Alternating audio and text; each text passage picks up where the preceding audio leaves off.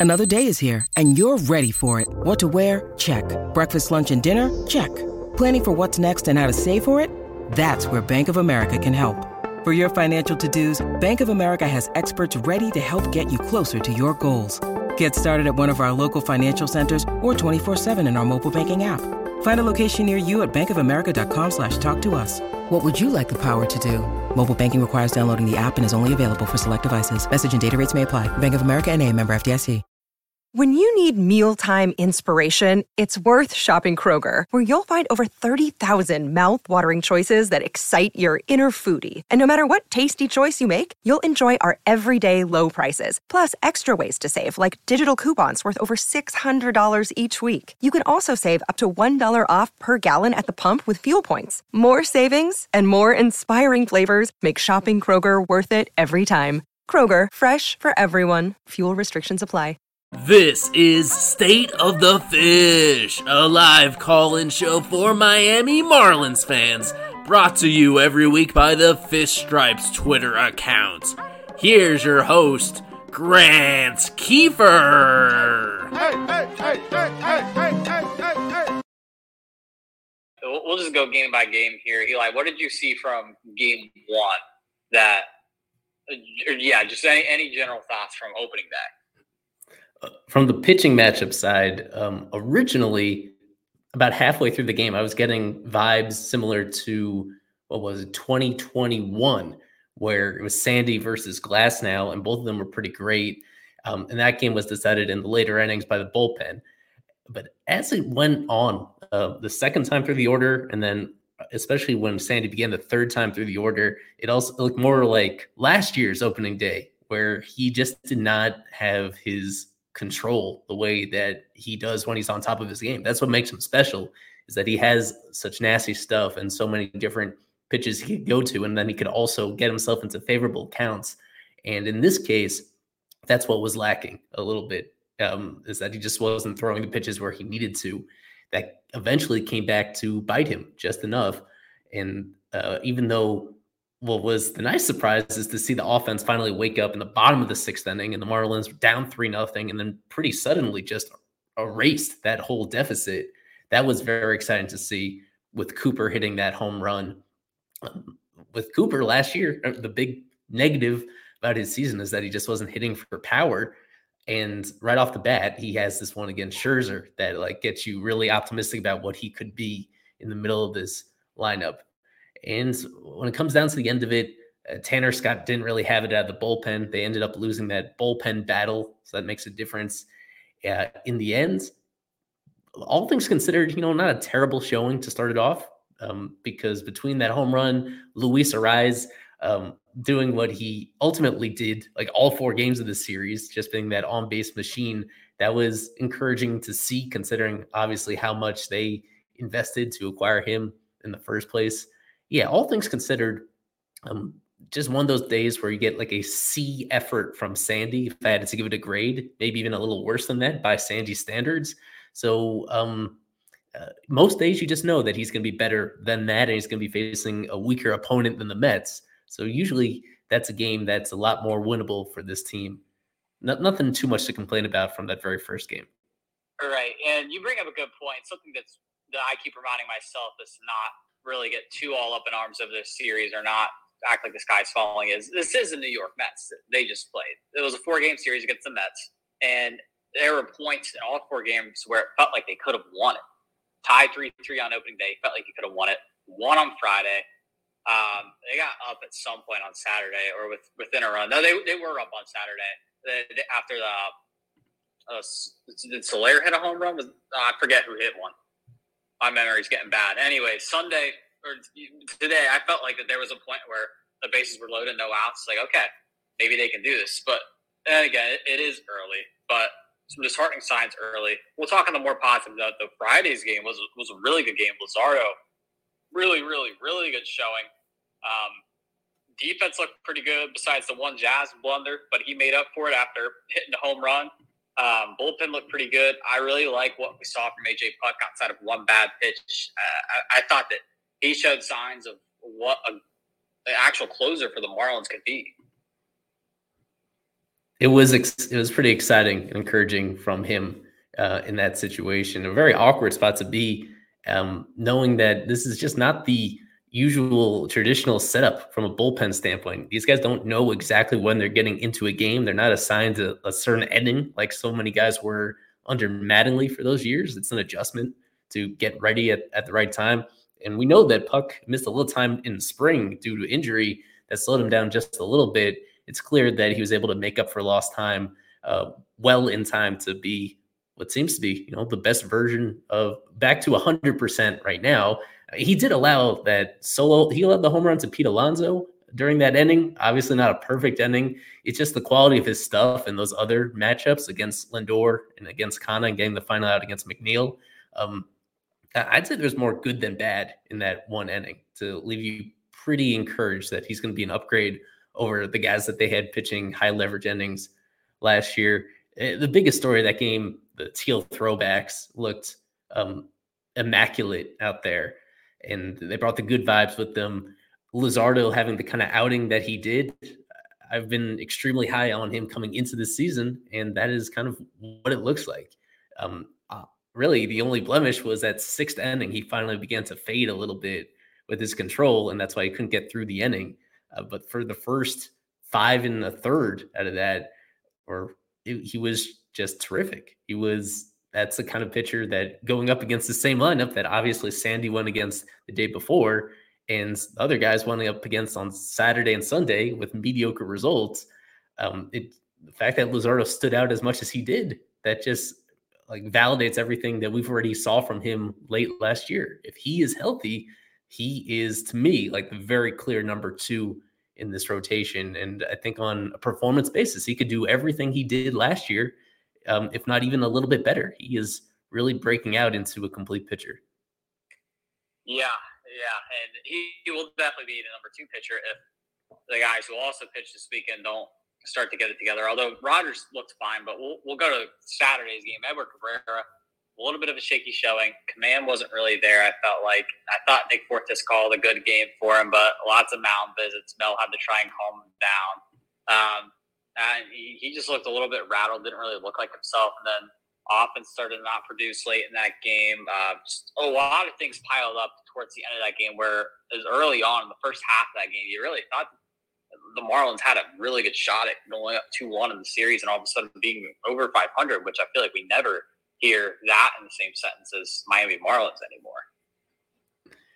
Almost every year they get off to a shaky start to the season. And that's just because the team, in most cases, it boils down to the team just not being very good.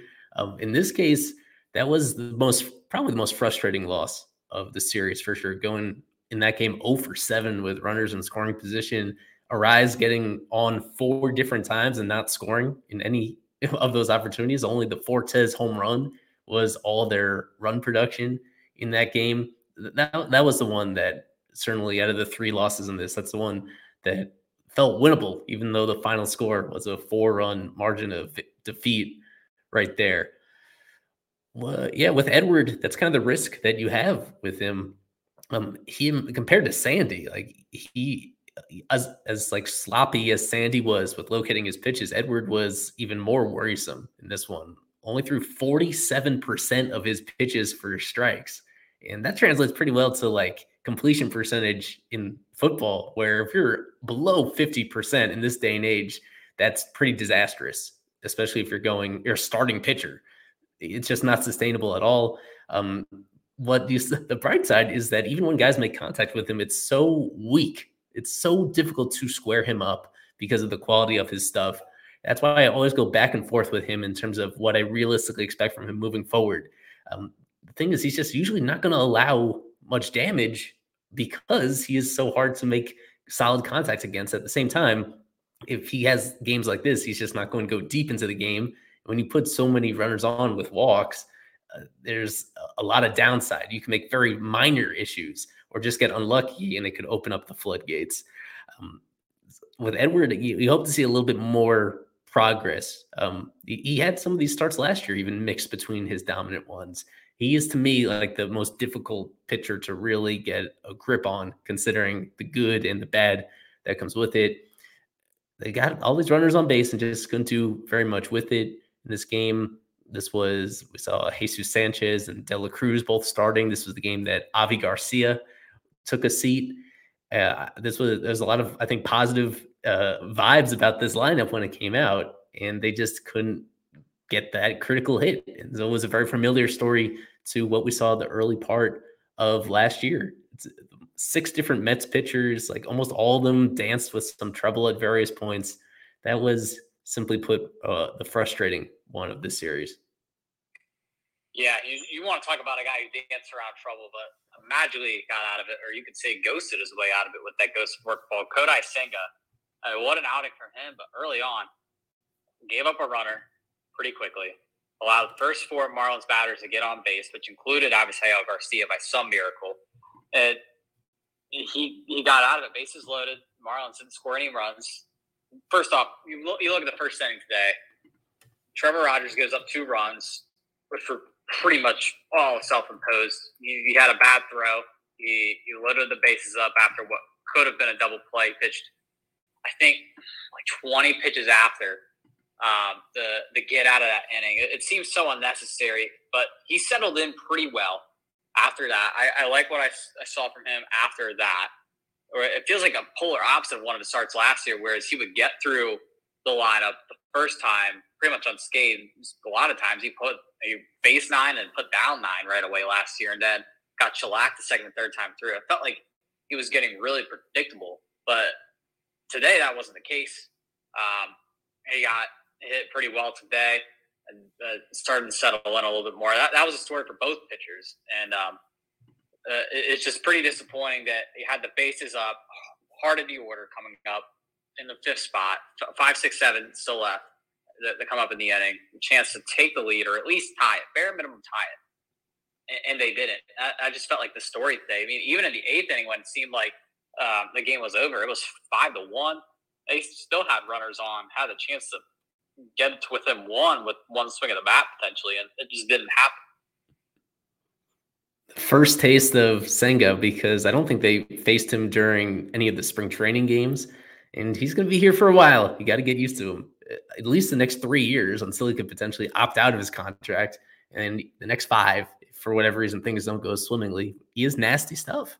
He is a, in a lot of rotations. He's a guy that's near the top of a rotation, and with the Mets he's he's certainly buried, at least among American fans, in terms of his his height, his profile, and what we know about him. But you can see it on display that he backed himself into a pretty bad spot immediately. The Marlins had one run in already with the bases loaded and nobody out, and they didn't score the rest of the game. Like the odds of that happening, still having 27 outs to play with, having the bases loaded at that time, and getting nothing the rest of the way, um, even by this like team standards. That is pretty pathetic. It's tough to watch. Um, this is the opposite of the Saturday game. We're coming into it. Everybody expected the worst from this lineup. Um, I think I'm with you. You're with me. I think a lot of people are together that it doesn't make sense in any situation to have Avi Garcia batting fourth in your lineup. You just don't want him to bat a lot because he's not good at batting over the last year plus. There's been certainly in spring, there was no sign of any change in that regard you need him to actually prove himself and do something before you give him like all these plate appearances in front of people. And unfortunately, the way that they put this lineup together, like the guys below him, honestly, weren't super inspiring either. Um, with Yuli Gurriel still has a lot to prove to bounce back to what he used to be, and he had a couple very uncharacteristic strikeouts in this one. When you wrap up uh, this whole series together, in three of the four games, I believe, what just stood out is how many strikeouts there were. This is a team during the offseason with the moves that they made, they positioned themselves to be one of the elite teams in making contact.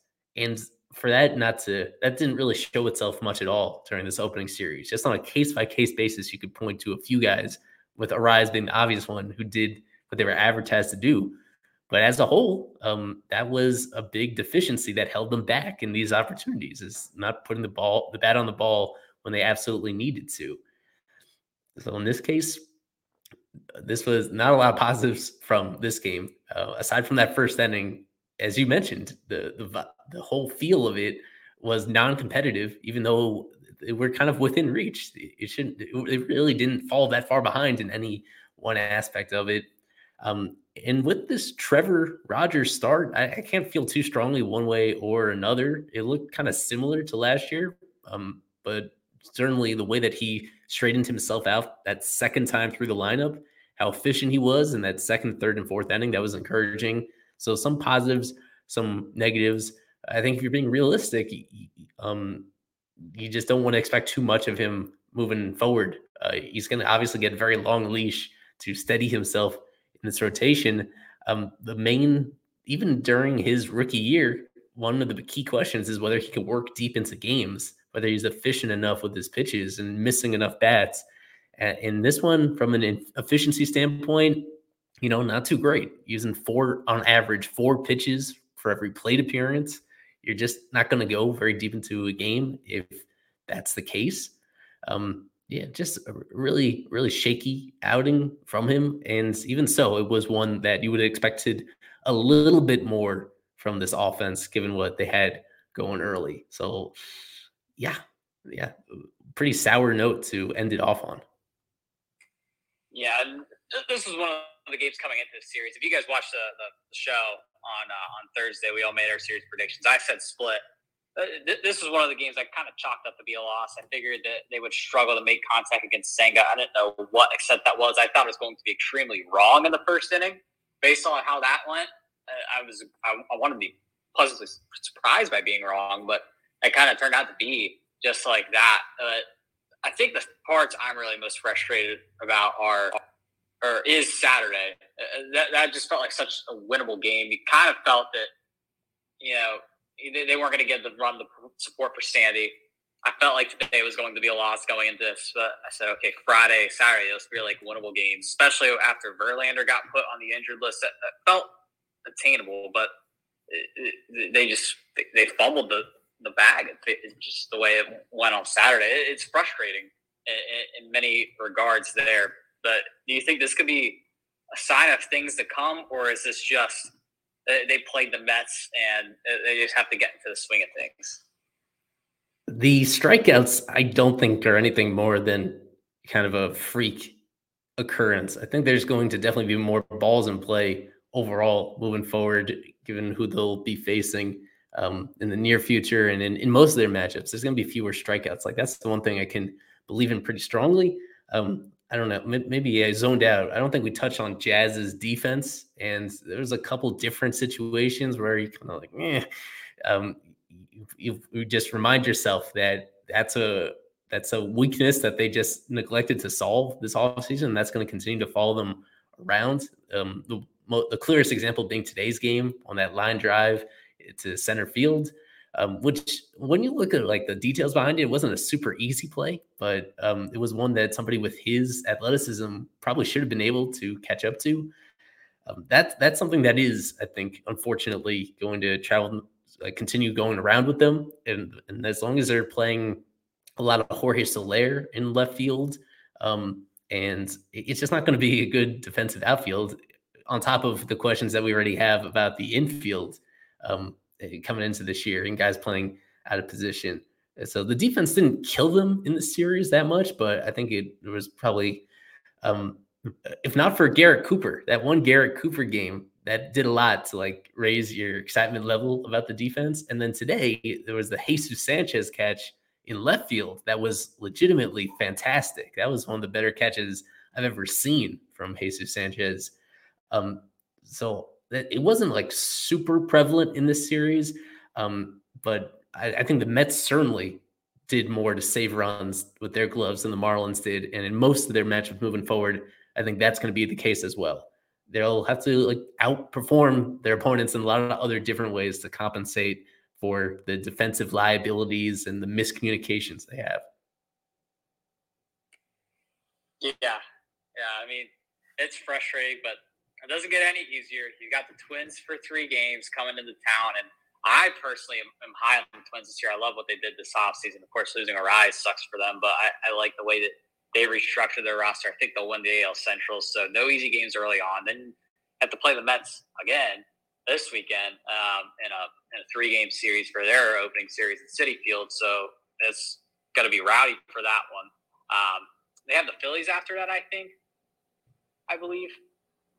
Yeah, off the top of my head, the Phillies and then the Diamondbacks soon after that. But I mean, we're doing these once a week, so we don't have to look too far ahead.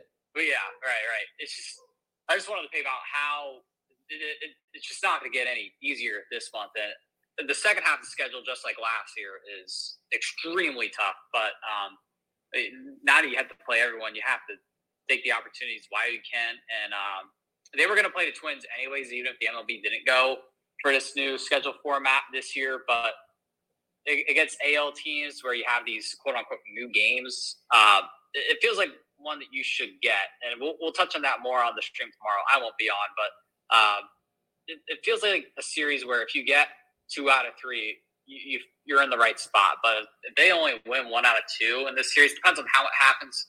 Record wise, I feel like you're not really in a good spot. And there's going to be some tough pitching matchups. I think I know it's Mahle tomorrow. I don't know who Tuesday is, but Pablo Lopez is Wednesday. Is Sonny Gray Tuesday? No, no, Sonny Gray pitched this weekend. I don't know who they. Oh, it's Kenta Maeda. You put out a tweet. I apologize. Yeah. yeah. It's, it's Kenta Maeda on, on Tuesday. Still, that, that's a pretty solid pitching lineup for the Twins. I, I like what the Twins did this offseason and within the past 365 days to put that together. But this will be another tough series, right? I would think so. Yeah, the Twins are a pretty decent team. Um, I think relative to the rest of their division, they're a pretty hot pick to win the AL Central this year. Just a very well-rounded team, um, and I think their bullpen is just as much of a strength as their uh, rotation depth. It's it's just a pretty solid all-around team. They eventually, when the whole saga, like the dust settled, they did bring Carlos Correa back. So him being in the middle of everything is obviously very valuable them. They certainly are going to miss Arraez for everything that Luis Arraez is. Even the Marlins, um, he is not totally replaceable um, from the Twins' perspective. They're they're playing Nick Gordon uh, pretty frequently, and they're they're trying to teach Joey Gallo how to be a first baseman. That that was one of their more that's that's one of their X factors this season is Joey Gallo and how close he comes to being the best version of himself versus the one that last year looked like a player that was fading out of the league altogether. So they have um a lot of boom and bust in them, with Byron Buxton being even the most obvious example because of when he's on the field, he's amazing. And for now, Buxton has been healthy starting the year. So we'll see him. And I imagine he's going to have as big an impact on this series as any individual hitter that they have. The headliner is Pablo's return. Um, he pitched pretty well in this ballpark with Venezuela in the WBC. So it's not his first return to Miami, but certainly this will feel different actually going against so many of his former teammates. So it's hard to emphasize enough how uh, interesting that's going to be. It's it's going to be fun talking to him tomorrow, as I'm sure who we've covering the game are going to get to speak to him about his mix of emotions coming back here. That that's probably the little storyline besides the X's and O's of the series themselves. That's Pablo's return is going to be very intriguing considering how well liked he was by basically everybody in the Marlins organization. I feel like tomorrow is going to be the, the one day where you, you see all the, the Marlins clubhouse practically empty and everyone's just in line to they go get to the away clubhouse. So it's going to be a sight to see. Uh, wish him luck in his return back. Uh, uh, Wednesday could be a really good pitching matchup, and it, it sucks it's a daytime game if you're working or have school. It, it, you're not going to be able to watch. But um, Pablo versus Luzardo, two Venezuelan pitchers in that ballpark. Uh, familiar faces all around. It's going to be a fun one. Of course, Luis Arraez going up against some of his former teammates too. Uh, can't rule that out as well. So it'll be a fun series to watch for sure. Um, I won't touch too much on the Mets series. We'll, we'll get to the fan part here, uh, just because we just saw the Mets for four games in a row. It'll be another three after this. I don't think the Marlins see the Mets again until September. So if you're tired of the Mets early on, they get a good break from it with the way the new schedule format is. Went down from 19 division, 19 games per division fell to 13. So um, not nearly as much Mets, Braves, Nationals, Phillies this year.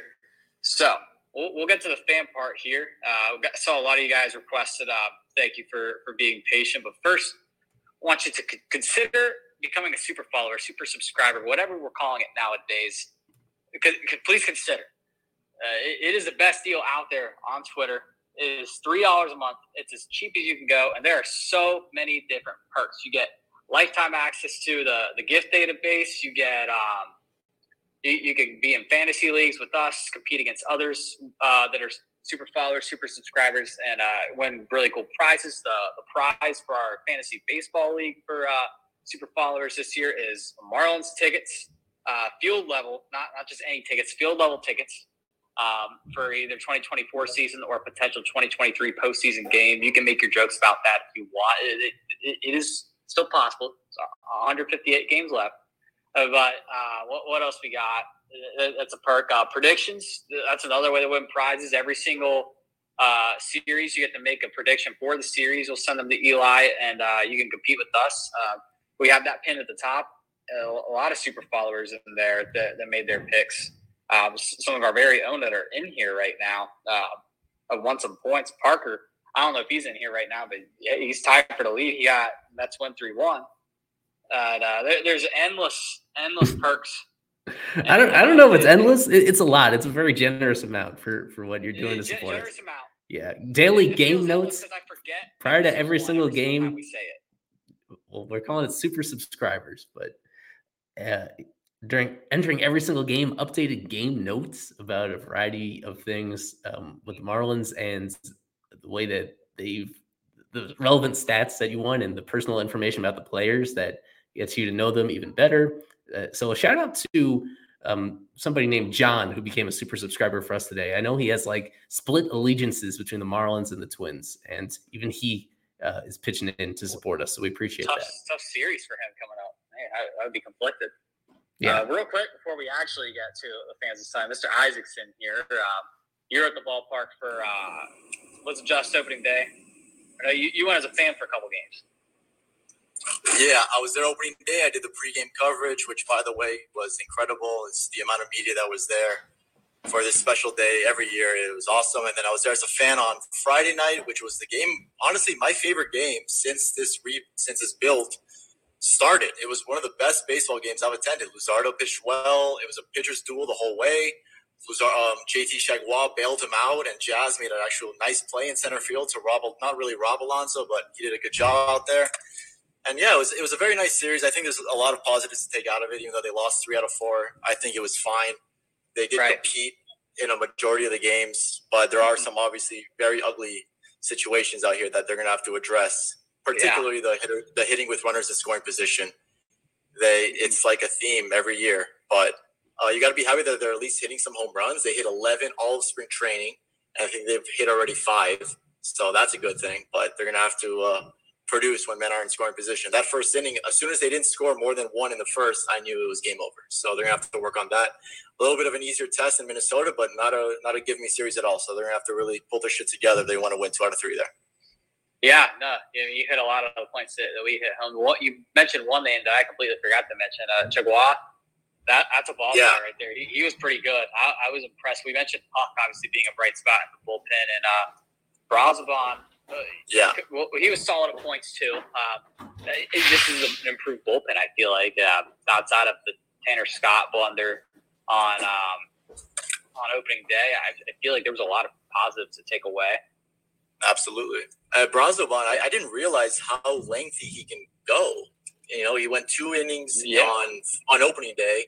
It went what I think. It, I think Kelly said it was three. I don't know if it was three exactly today, but Brazoban roughly.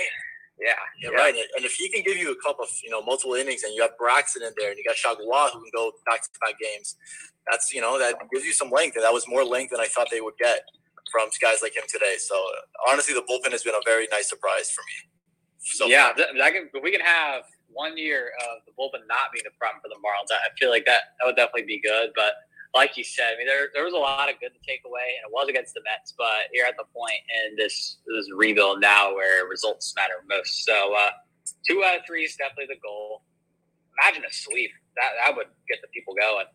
But anyways, we'll, we'll, get to the fans now. Oh, one, one perk that I this, this is the reason why we bring it up. Uh, if you're a super follower, you get first uh, dibs to come talk at the spaces. You get priority. So we'll bring in uh, super subscriber Romeo in here now. Um, this is for questions, and you, you don't have to be a super subscriber to, to, to speak. in these spaces, you just get priority. So if you have any questions for us or any notes that we should know that we don't, um, feel free to, to request, and uh, we'll, we'll, take pretty much anyone. Uh, so, Romeo, what's what's the question this week? Um, uh, question? Uh, I know you got something. Uh, nothing. It's more like I came here to grill you. No, I came up. So ask away. Um, it was more like I wasn't really able to watch the games because I got stuck okay. ticket taking. So, um, when it came to the hitting, the bottom, the bottom three, like looking at the stats, it just didn't look anything like the box scores and stuff. They really didn't look amazing. Is it does it as bad as the box score said, or were they giving at least long counts? Um, I mean, it depends on the day. Skip played a lot of different guys. I think every single position player got to play at some point this weekend, which is good. Um, he's just trying to figure out what works. And I, I've been saying all offseason it could be a slow start for that reason. I, I kind of foresaw this coming. Uh, but I'd say the one player that's been batting at the bottom of the order that I'm really concerned about is Joey Wendle. Uh, I put out a tweet earlier about just how bad his numbers have been to start the season. And uh, he's been fine defensively, but at the plate, uh, he's batting like he's batting ninth in the order. So uh, I think th- there's not really a lot of players I'm like really concerned early on about because it, it's early first impressions they, they, matter, but they don't at the same time. I mean, Jacob Stallings had a home run first game last year, and then he had one of the worst first halves of the season you could imagine. So, um, but yeah, the, Joey Wendle's a player I am concerned about, but uh, the bottom of the order, I feel like it's it's one of the deepest orders the Marlins have had in a while, but it just depends on the situation too as well. And I was with you on Joey Wendle, but I, his at bats were much better today. He was barreling up the ball at least a little bit, and I, I in the long run, I think he'll be fine. Uh, I don't know if Ely's bold prediction about extending him should come to fruition, but uh, I, I, think I think he'll be okay. He's not going to be great. I, I, think that you know sooner, you know, sooner rather than later, they should start. Maybe even try Jazz out there. But yeah, Wendle, I think he had he was much better today than he was his previous at bats during the season. But I, I, was, you know, pleasantly surprised that he was at least decent at the plate today. That's good. That's good. Um, do I have any thoughts, or do you have another point to make, Romeo? Oh no, sorry. My last my last thing was that I don't. I think Wendle they're doing the team a disservice by hitting him ninth. Obviously, Arraez is your number one hitter. I would maybe have um, Wendle eighth or seventh, just because you don't want to have the two lefties back to back. It's just creating a problem for you, and just yeah. giving the other team an opportunity to put in a lefty. I would have, I would definitely separate the two lefty bats. So that's my opinion yeah. on that. I, know Skip wants to, to do that like secondary leadoff guy, but you bring up a good point that um, late in games that, that sets up um, the opposing team to take advantage coming out of the bullpen. And with Berti, so, um, it's perfect and with Berti, it's right. perfect. Like have Berti hit it ninth, that's the list. batting ninth this weekend. Right. But with Wendle, and I know he's not like a crazy, crazy platoon guy, but he is a little bit. He does struggle against lefties, so I would have him hit eighth, Stallings hit nine. You can even pitch hit Fortes there, you know, late in the game, and there you go. Yeah, th- yeah. no, I think that last concern is kind of overstated because you're talking about facing back-to-back lefties. That's a factor, obviously, when the opponent goes to the bullpen, makes changes later in those games. I, and I think they're going to just pinch hit for Wendle against most lefties anyway. So I think that point is once they get to that point where it really matters, that they're probably going to go either with Berti or whichever one of the righty hitting outfielders isn't in the game to start the game, maybe them coming off the bench, or um, or I mean, they have a bunch of right-handed actually pinch hitting options. It could be Gurriel on a particular day or Fortes if they're not in it as well. So that that that's not a big deal to me. Hitting ninth is always it's a really undesirable place no matter who you are. I mean, we, we talked for I, I, I get flashbacks to the Lewis Brinson conversation when he was terrible. So they dropped him to ninth in the lineup, and then there was all this complaining about. Oh, you know what? I should rephrase that. It was batting eighth. That was back when they had the, the pitchers hitting. So that's when it was even worse. So I mean, compared to that, it's not even as big a deal as it used to be to be batting at the very bottom, just because you don't have an automatic out actually behind you in any sense of that it's it's not a big deal. I, I preach some patience on Wendle just because he has a pretty big track record.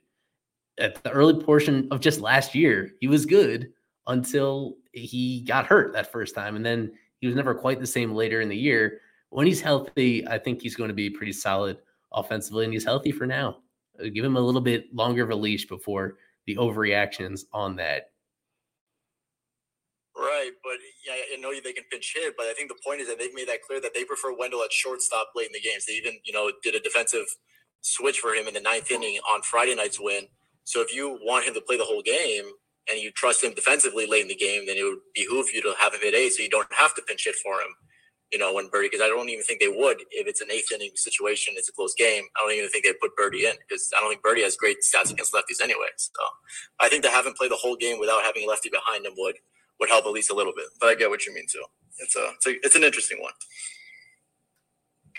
Yeah, yeah, for sure. Any other questions, Romeo? I actually got yep. a decent amount of requests today. We'll start filing some people in here. Yeah, am I bad luck? The days that I've worked, they're zero oh and three the one day I don't work, they won. I think being the Miami Marlins might be uh, might be the bad luck. Actually, Florida Marlins are one and zero this year, to my knowledge. Like that's actually kind of funny. Someone told me to, someone told me to quit on, the, on Twitter today so they can start winning. Um, yeah, being a super subscriber is actually really cool, guys. Before I, I got to go, you get to go watch Sandy's Beach on Tuesday, and that's what I'm going to do. I found they approved my time off. So I, I have to talk. There you go. So you get to go do that on a on a Tuesday, right? Good time. Yeah, yeah. Lots of different giveaways and stuff. Always got to keep your eyes peeled. It's only three dollars a month. We made it the cheapest we could possibly go. So, and you have you can participate in game shows too. It is it is like I, I had thirty seven hundred, but it's all right. I don't think I have anything else. I really didn't watch any of the games. Uh, it's all good. It's all good. Uh, uh, hey, you won't be working on road games because you work at the ballpark, so you get you can at least watch all 81 road games this year. Yeah. First uh, Thursday. All right. Appreciate you, Romeo. Uh, we'll, we'll get some more people in here. Let's see if I can remove without kicking them. Okay, cool. There we go. I usually when I remove people, I accidentally kick them out. We're bringing Devin. Devin's always got a hot take for us. He's also a super follower, super subscriber. Devin's also you, Devin. uh, the reason why we have the two reasons why JJ Bleday got traded in here right now. Isaac held his jersey that day at FanFest, and Devin asked what uh, a reliever trade package could look like. Then a minute and a half later, Mr. JJ Bleday was an Oakland Athletic. Devin, what, what do you got for us this week? Who, who's getting traded right now? Nothing really trade related, but I was a little surprised with this series. Marlins didn't steal any bases. I know they tried a little, but um, with so many guys having that double play kind of risk, I'm surprised they didn't put the uh, runners in motion more this series. Wonder if that's going to be something. That's a good point. That keeps happening. It's something that I picked up on early. I think I saw a couple tweets about it, but um, now, that you bring it up. Did they steal a single base this week? Not one. Hmm. It's interesting. Well, I thought, we'll have to see. We'll have to see how, how that works. Or maybe, maybe we, we can have someone ask why uh, that, that wasn't something. You bring up a good point with the with the double play risk, and uh, there, there was a handful of double plays this weekend. So, something to, to definitely watch. Yeah. You guys have any thoughts on no, that? He grounded into it. He grounded into a double play. Hey, when you have someone like Arraez, you got to put a runner in motion with him because he can ground into a double play, but you know he's going to put the ball in play. You know he's not going to swing and miss. So he's was he's someone that you know if you have a runner on with him, he's just like an easy guy to sort of send in motion when he's at the plate. In my opinion, it's an easy one. Yeah, agreed.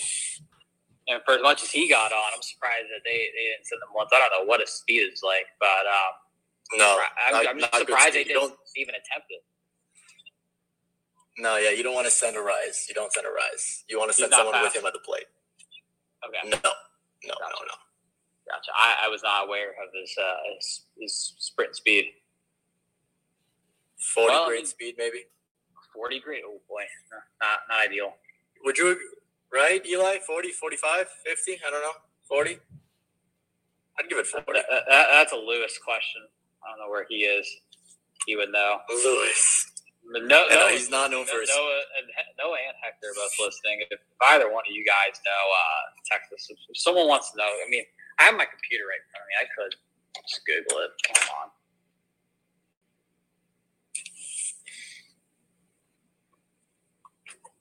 But yes, um, Devin, I do agree with you. They need to be.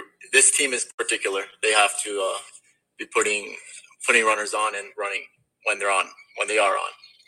Totally agree. Yeah, it's a little weird. You know, it's kind of going against what they were talking about earlier.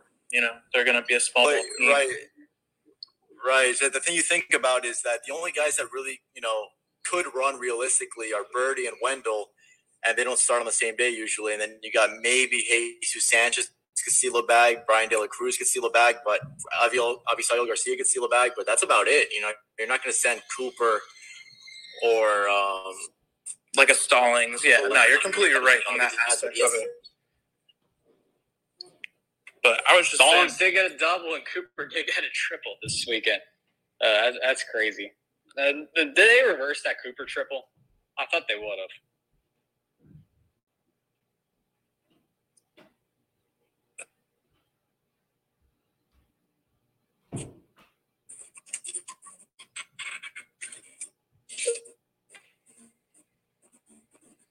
Well, while we try and figure out Arraez um, sprint speed, okay, I just did a good confirmation that it stayed as a triple.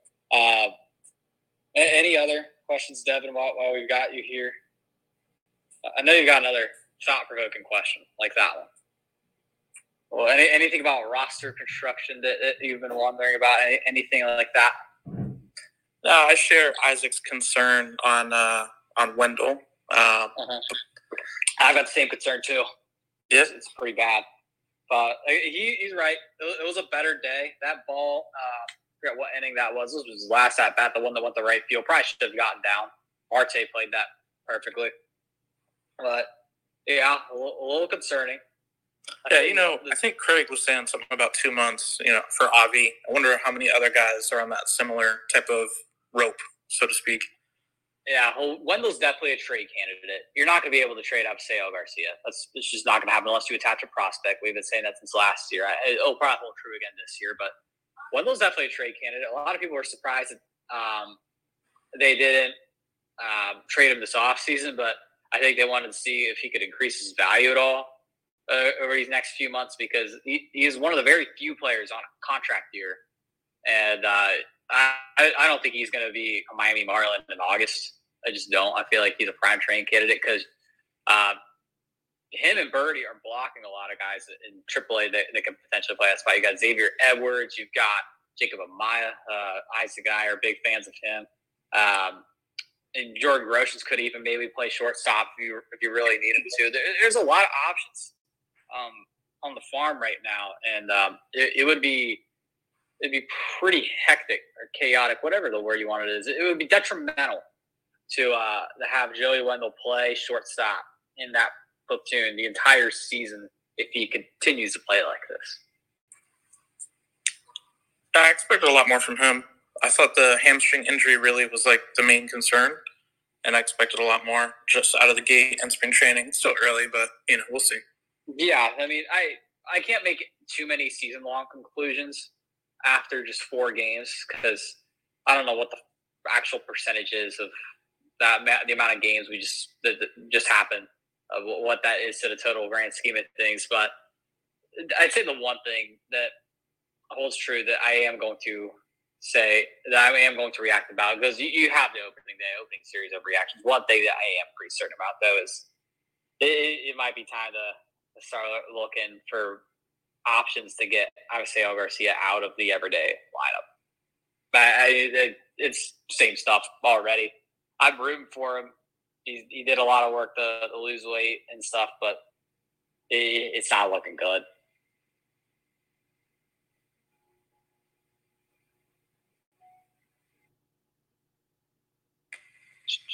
Let's see here.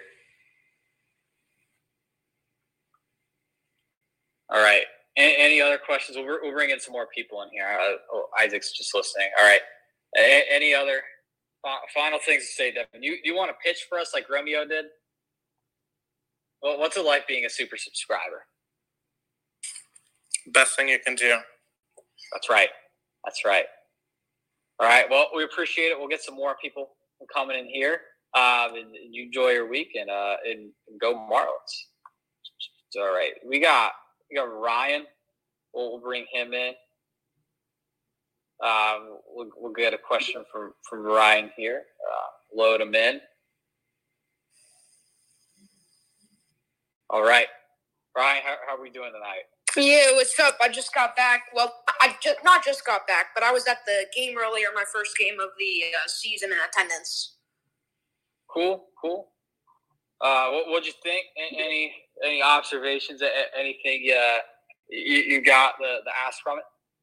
Well, uh, probably from a not from the stadium experience, but just from the game, from what the Marlins put on on the field. Probably one of the worst performances that I've seen from the Marlins in attendance uh, for me, because it just felt like it's so dead. I mean, nothing really happened after the first inning. You thought they had a legitimate shot after they got, I think it was Soler played it uh, Luis Arraez with the double, and then they scored run me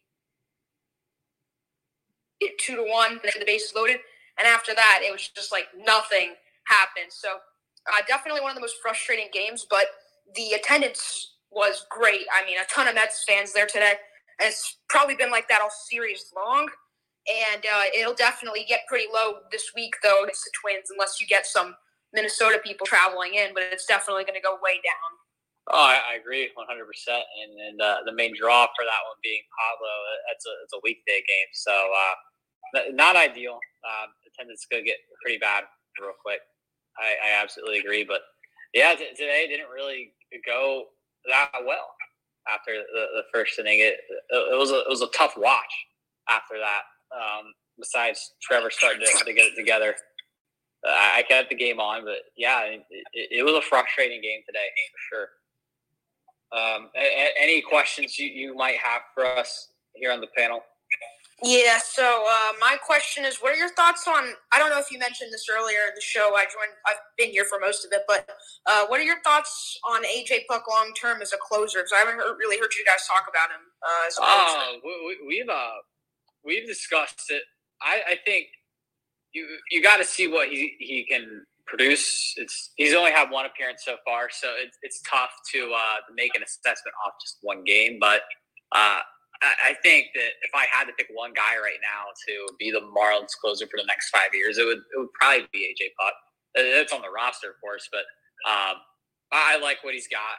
I, think all of us like what, what he's shown, and uh, I don't want to put him on that pedestal right now, uh, just because again, it's it's really early in the season. But good game on Friday. Uh, would love to see him in, in another situation like that against the Twins, and uh, I, I think Skip's also gonna this year not really be so committed to a, a guys and roles like uh, Mattingly was, and uh, if you see Puk in like the seventh inning in uh, a game that's not really that close, I, I wouldn't be too alarmed about that. He, it's all about getting reps early on. I think I don't know what percentage of the 26 guys on the roster played this weekend, but it was pretty high. It fe- it felt like I saw almost everyone. So to answer your question, I, I feel like he could be the guy. I, that's the guy I want it to be, but it's it's also really early, and I- I'm not gonna go say, "Oh, this guy's the next Mariano Rivera" or anything like that. Yeah, got you. And uh, my other question is, uh, if you had to choose like one infielder right now from, uh, say there was an injury to a middle infielder, uh, who would you call up from AAA right now, just based off? right, right now, uh, Yeah, like if you had to call up. If I had to call someone up right this second, um, I think Xavier Edwards is probably going to be the most game ready. But I mean, you, you could also go LeBlanc. Um, but I'm thinking shortstop mostly as well, as well as thinking. But if you're talking about in terms of just someone who could play any position, I, I, would go LeBlanc probably. But um, you got a lot of good options. Xavier Edwards, but uh, my, my favorite infield prospect right now is Jacob Amaya. So uh, would love to see him at, at some point, whether that be at short or uh, I don't know how good he is at third. Isaac probably knows more because Isaac's the, the Jacob Amaya truther, but he, he's going to be good. I really hope uh, the Marlins bring him up at some point this year. And then, of course, Jordan Groshans had uh, heck of a debut um, in September last year. So uh, would be excited to see him as well. Uh, so that's kind of why I, am thinking that the Marlins will trade Wendle, uh, or and maybe even go out of on, on, a different direction with Berti because you got so many exciting young options um, down the farm that you, you got to give them a chance at some point if uh, you're not going to be competitive this year. Oh, wow. Yes, I saw the shrimp uh, scored 12 runs today. Also, just uh, speaking, yeah, triple A uh, bats. Peyton, Peyton Burdick, he, he had a good game, I think. Yeah. Yeah, I, I think with the outfield is a little bit more of a relevant thing to say. There's some exciting guys down there, but I think when it comes to Berti and the minor league options you have in the infield, you know, you you hope that one of them becomes like Jon Berti, right? I, Wendle, I feel you, but you know, Jacob Amaya, from what I understand with him, they're tinkering with his swing a little bit. I think he got home run happy last year in his best season in the minors, and I think they do want to give him some time in AAA. I would give it till June first, get called up. And yeah, Edward, you're right. Grant Edwards would be the one that would be most major league game ready. Groshans, I don't think he has any business ever playing shortstop at the big league level. I don't think you'll ever see that. But it, you know, I, I think they got to give Berti as much playing time as possible. He is he's good. I am a big Jon Berti fan, and you're praying. I don't think this is me speaking. I don't think any of the guys in the minors will be as good as Jon Berti in the big leagues.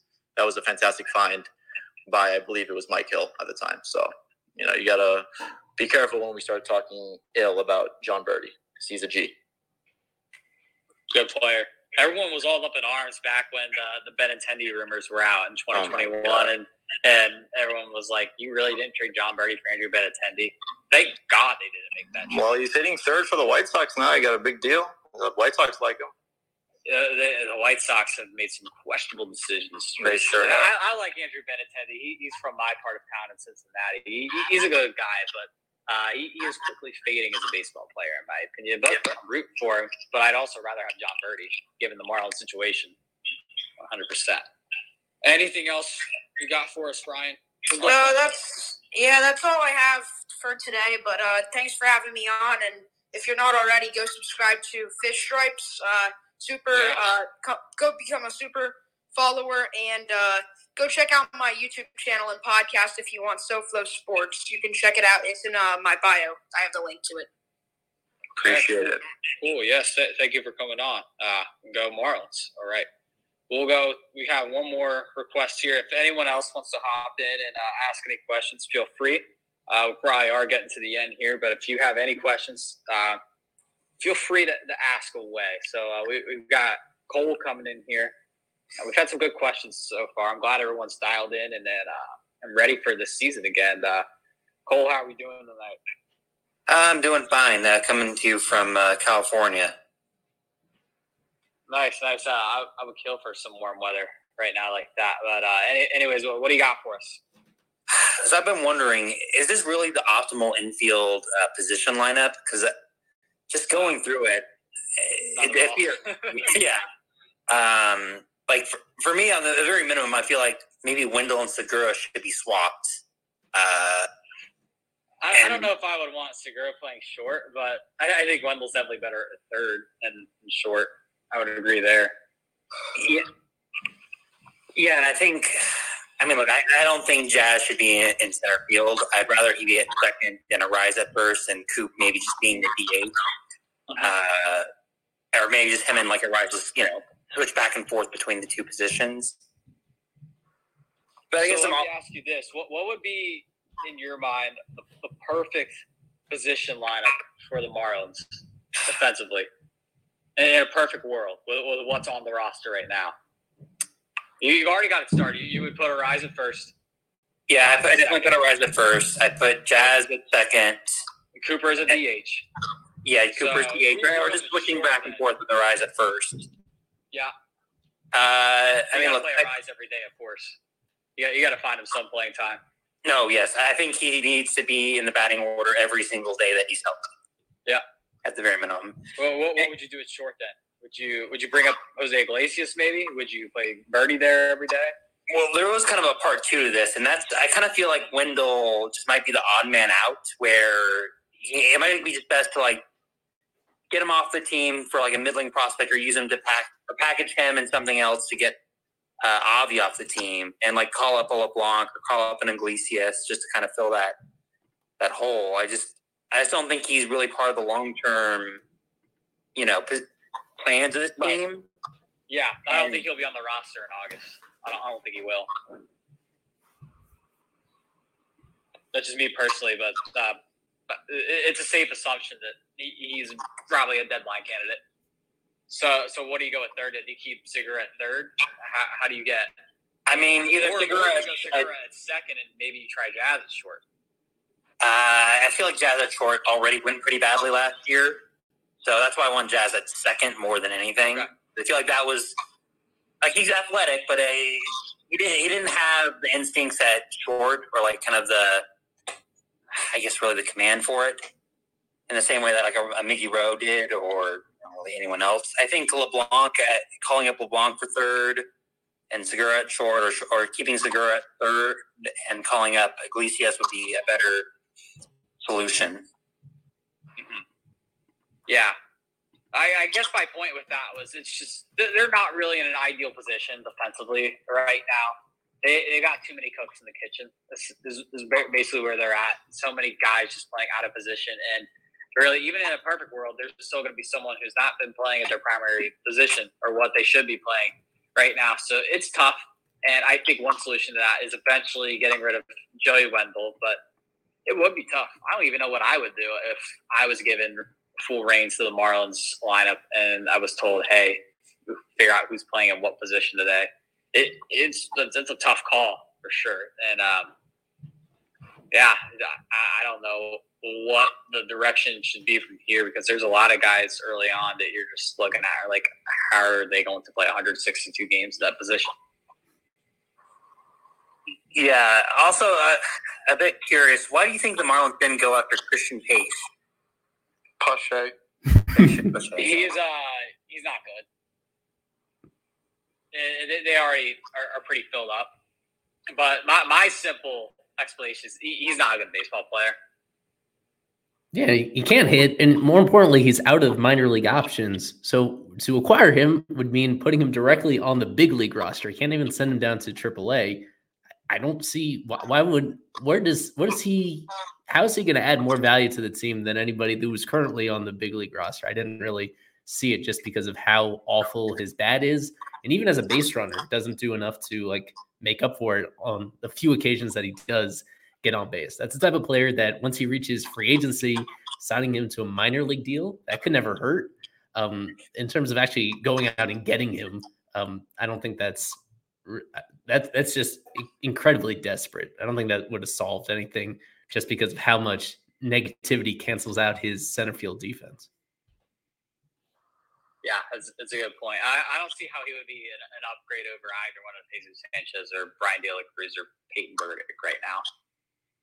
He would have a lot of fun with the Jacksonville Jumbo Shrimp, but he can't even go because he's out of options.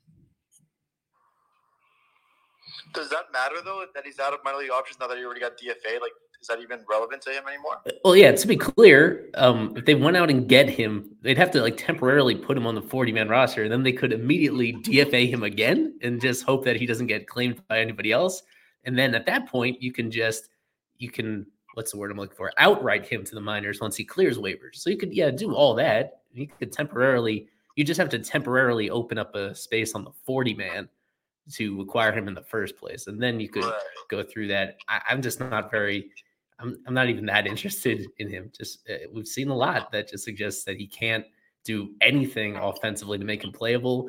Um, I don't. Is he really that much different than a left-handed hitting Victor Victor Mesa? There's just a lot in common there. Like if they they could just if they valued center field defense that much and didn't care about anything else, then they could bring up Victor Victor. But the problem is there's there's just so many other limitations in the profile that overall that player is just not going to help you win games. And if they really cared about center field and actually having a respectful center fielder, they, they could have made a trade or they could have signed someone. Uh, they decided to let their second baseman step up and because he's, he's a great leader and decide, hey, I, I want to play center field this year. I'll, I'll step up instead of actually going and spending the money on that. And instead, they just kept getting more infielders. So it was a questionable um, plan of attack for the Marlins this offseason. But yeah, to answer your question, it's a it's a variety of factors between one, he's not a good baseball player. Two, he's out of minor league options. Three, there just really isn't a fit.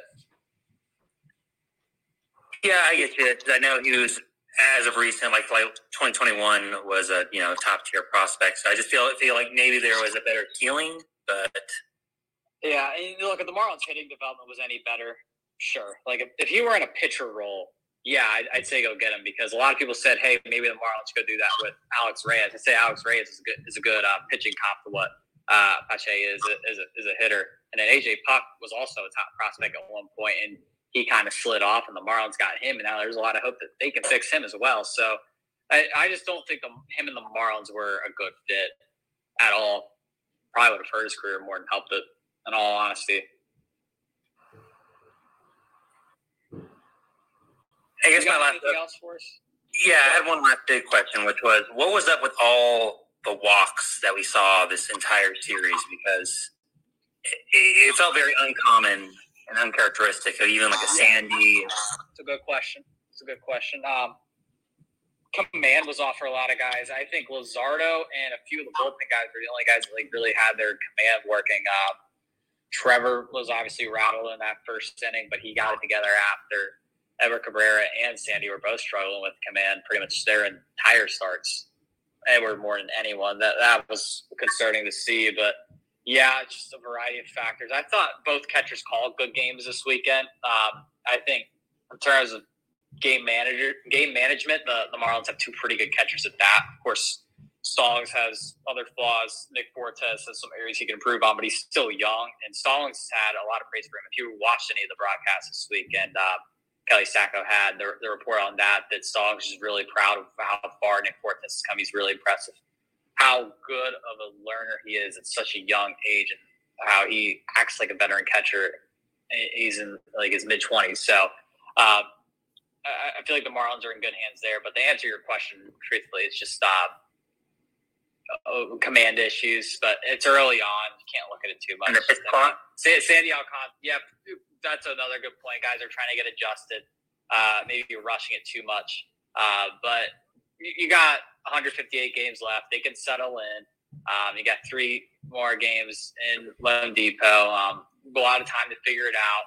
And early in the season, you can't look too much at it because then again, this, this is going to be like the, the talking point forever when someone has a bad um, first start the season. Like Sandy had a horrific start against the Giants last year opening day, and he was the unanimous NL Cy Young. So um, it, it, I, I wouldn't look into it too much. I, I think maybe Edward Cabrera, if, if he has another start like that, I would begin to get a little concerned. But um, just early on, adjustments, things like that, not not crazy. Well, I was wondering if like Cabrera was hurt by having Fortes catch for him, and just in terms of framing and nerves, just uh, no. no. I'll let Isaac take this one. No, not even no not not at all. Fortes, if anything, did him some favors there, um, getting him some strike calls because he uh, he could have walked seven. Yeah, I, I didn't in this whole series. I didn't see very many like borderline pitches not go their way. Like this was all the walks that they gave out. Almost all of them were kind of well deserved. This, it was legitimately poorly located pitches throughout almost all the pitching staff. It wasn't really the ump didn't have much to play this. I'd say one thing that may have factored in is just the opponent. Like the, this Mets team is a pretty disciplined team where if you throw these same pitches to a different opponent, then you get probably a lot more chases out of the zone on those same pitches. This is a very experienced team. Bring back almost all their guys from last year that were above average in walks. Also, the fact that hit by pitches were are like the specialty of this Mets team. That is, they're the league leaders in hit by pitches last year, and I'm sure they will be this year. Those are just the players that they have. So when you miss really badly with just one pitch, then that's just as bad as an outright walk in this case. So there were, I think today there were three hit by pitches, and there were several others in the previous games as well. So the the opponent had a little bit to do with that as well. It's certainly something to watch moving forward when they face um, yeah these other teams. If you see the same thing the second time through the rotation with all these guys, then maybe it's something we look into more carefully. Agreed. I will second that. Any other thoughts will probably be our last speaker unless someone requests last second. We'll take questions for anyone. No, I don't got any other fan. Nah, I appreciate it. Some good questions. Uh, you have yourself a good week and, and, uh, go Marlins. Yeah, go Marlins. All right, all right. Any last requests for anyone? Get them in right now. Last calls here. Um, we'll have another one of these at seven o'clock next week. Um, hopefully, to talk about some series wins this time around. Um, got some series preview shows throughout the week. Got one at uh, five thirty tomorrow. I don't know what we're going to do for the Mets one yet, with that being a weird time. Of course, lots of podcasts are coming out throughout the week. Uh, just content machines here at, at Fish Stripes. Make sure to look for the the recaps. Got all these guys credentialed on site. They've been working hard. Um, appreciate what, what all these guys have been doing for us. And uh, if no one else has anything, uh, we'll, we'll wrap this thing up and, um, and, and go Marlins. You can give your prediction for tomorrow night's national championship game if you'd like. Okay, I'll get my prediction. Uh, the UConn 74, San Diego State 54. I don't think it's going to. Uh, we- oh, we got we have a request. We have a request. Hold on. Oh no! So th- th- this is this uh, this is not a troll. I've been pretty conscientious of that, but I looked at the bio, saw Miami in there. If we have a if we have a question, we'll, we'll take one more. Be our last one. How are we doing?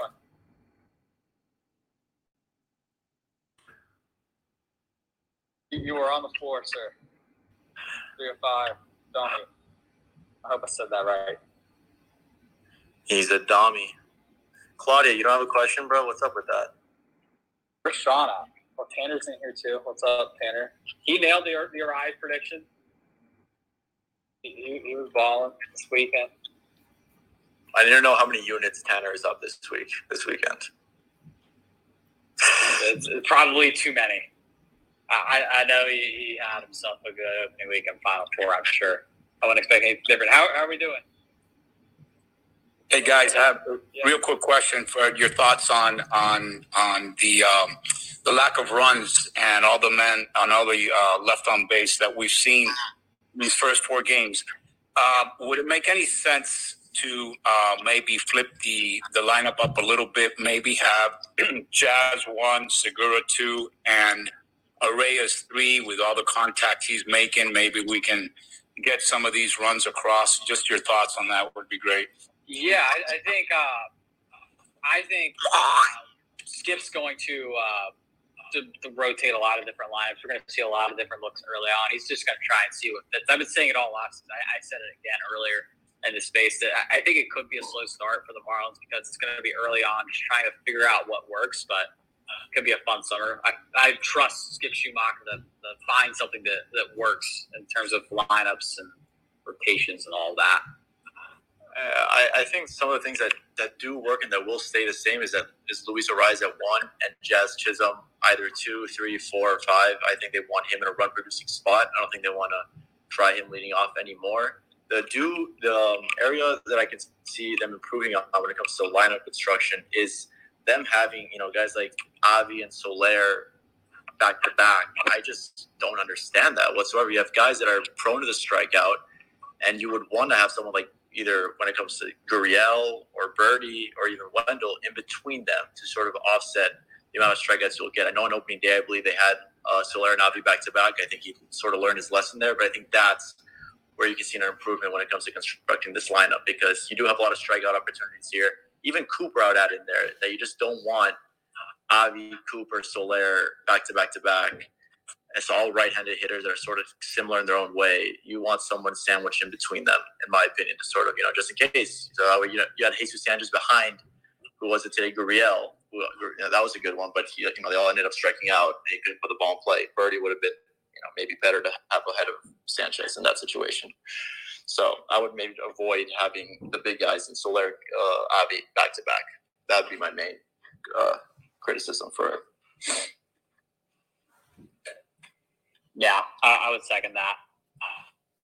The it's, it's the same story, different year for the for the runners and score position stuff. Uh, it's, it's frustrating to say the least. Yeah. Um, how about with uh, Jazz struggling in center field? Do you think at some point that may start to affect him at the plate? Honestly, no, because Jazz that, that is one of the most confident individuals I've seen, not just in sports but in life. That that, that guy is always going to feed off the, the positive energy he generates for himself. He's always going to have something to prove against someone else. That, that's just the way he is. But um, I don't think it's going to get any better in center field. Probably, maybe it does. I don't know, but um, that, there was some concerns this weekend, especially today, especially last night. He even had one pickup on Friday, arguably one on Thursday. So there's something for every day. It's it's a it's a learning process for sure. But I thought you were going to ask if I foresaw him staying in that spot the entire season, and my my answer to that would have been I don't know. I don't know if he stays there the entire season or not. We'll we'll just have to wait and see.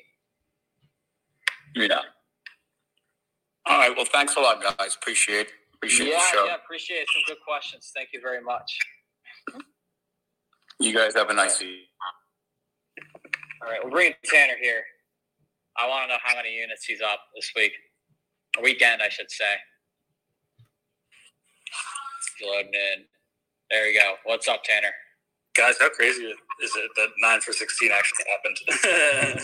I he he's a good baseball player. He got lucky on a couple of those, but the, this is the best hitter the Marlins have had in a long, long time. He's so he's so much fun to watch.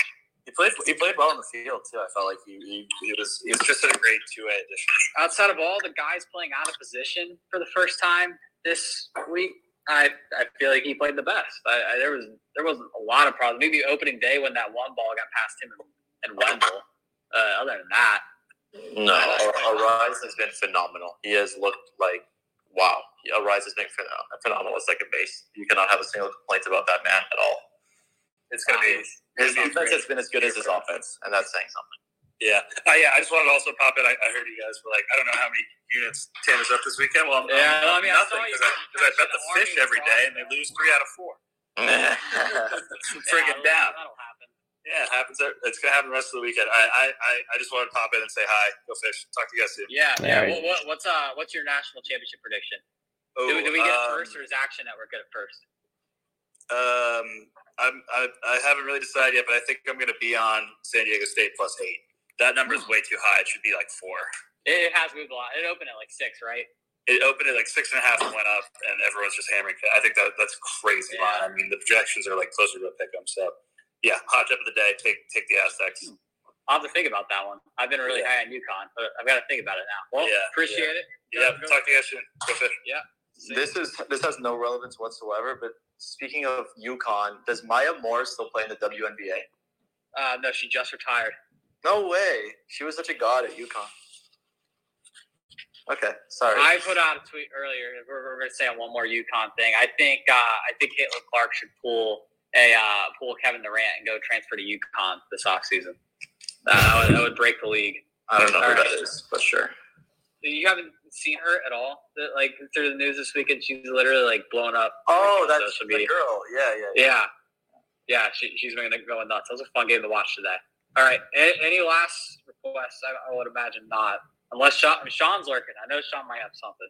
I'll leave the door open. But anyways, like I said, lots of content coming throughout the week um, between podcasts, written recaps. Um, we got series prediction shows, series preview shows, all, all sorts of stuff. We'll have another one of these seven o'clock next Sunday. Thank you guys all for uh, coming out and uh, go Marlins.